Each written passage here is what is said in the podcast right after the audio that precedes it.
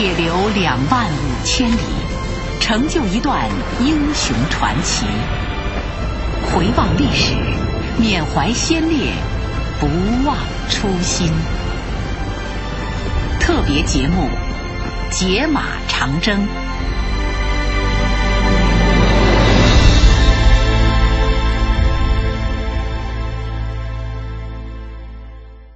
中国共产党领导中国工农红军胜利完成的伟大长征，参加者约有二十万人，结束时到达陕北的近三万多人。其中有一个举家八口参加这一壮举的家庭，他们是谁？为什么要举家长征？本集主讲人：军事科学院军事历史和百科研究部尹黎。中国共产党领导的中国工农红军胜利完成的伟大长征，其中有一个举家八口参加这一壮举的家庭，这就是侯清之一家。侯清之全家参加长征的八口人是他的父亲侯昌谦、母亲殷成福、叔叔侯昌贵、爱人刘大妹、大弟侯清平、二弟侯宗九、妹妹侯幺妹。年龄最大的是他年近五十的父母。最小的是才五岁多的二弟。一九三四年十一月，侯清之、侯清平和侯昌贵在这个时候参加了红军。因为侯清之他当过木工，就参加了红二军团的工兵连。侯清平年纪小，编到二军团指挥部马便班卫马，以后又到了省革命委员会警卫连。一九三五年九月，蒋介石调动一百三十多个团，共三十万人的兵力，对湘鄂川黔根据地。发动了大规模的围剿，贺龙、任弼时根据敌强我弱、过于悬殊的形势和各方面的情况，当机立断，决定红二六军团进行战略转移。组织上呢，多次动员家属连人员分散回家，但是侯昌坚一家人不愿意离开红军，全家老小三番五次的向连长求情，坚决要求全家跟随部队转移。侯昌坚说：“没有共产党和红军，就没有我一家。”如今大敌当前，我们不能离开红军，我们死也要和红军死在一起。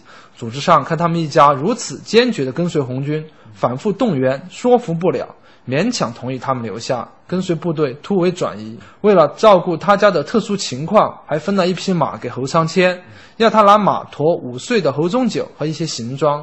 侯昌谦一家人高兴万分。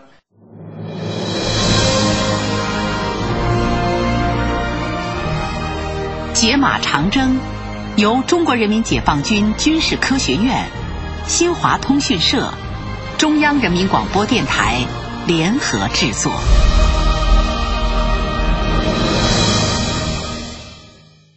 长征的道路是漫长的，在几十万敌军连续不断的围追堵截之下，红二六军团在黔东盘县几次设想建立根据地，都因为敌情变化未成，只能够继续转移。部队出湖南，越贵州，过云南，渡过金沙江，一直处在紧张的行军作战之中。刘大妹由于怀孕，行动不便，常常掉队。快要过雪山时，部队首长特意安排侯清之照顾刘大妹。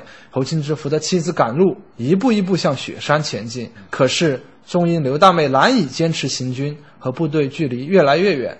侯清之想来想去，只得咬咬牙。把妻子寄养在一户老百姓家里，把身上仅有的两块光洋和一小袋干粮全部留下，一再叮嘱妻子将孩子生下来，千万不要落到敌人手里。最后，两人挥泪而别。在过雪山时，侯清之的叔叔侯昌贵因为在乡中作战时腿部负伤，走路很吃力，在一条山脊上一阵晕眩，滚下雪坡，与许多红军战士一起长眠在了雪域。红二六军团从甘肃成县地区向渭河北转移时。遭到敌人重兵堵截，他的父亲侯昌谦在这次战斗中身受数处重伤，不能行动。部队将侯昌谦和他的小儿子侯宗九一道寄养在贫苦农民何天颂夫妇家里。半个多月后，侯昌谦因伤势过重牺牲，被当地群众收埋。解放后，当地群众为了纪念红军烈士侯昌谦，给他树立了纪念碑。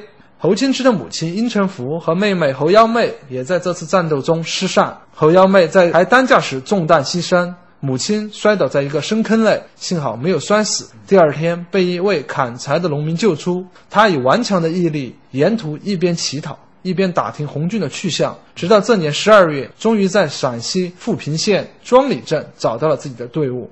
红军长征胜利结束，侯清之一家八口人最后只剩下母亲殷成福、大弟侯清平与他本人到达了陕北。